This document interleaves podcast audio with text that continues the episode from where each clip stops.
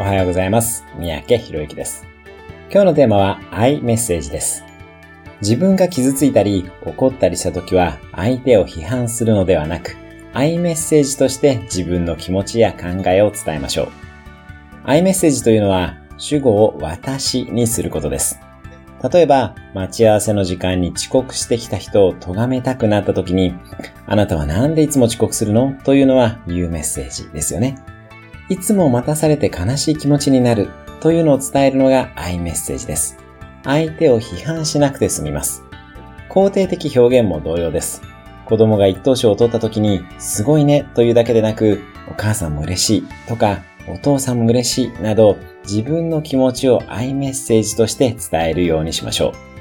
言うメッセージだと何らかの形で相手を定義したり枠にはめることになってしまいます。自分の気持ちを素直に伝えましょう。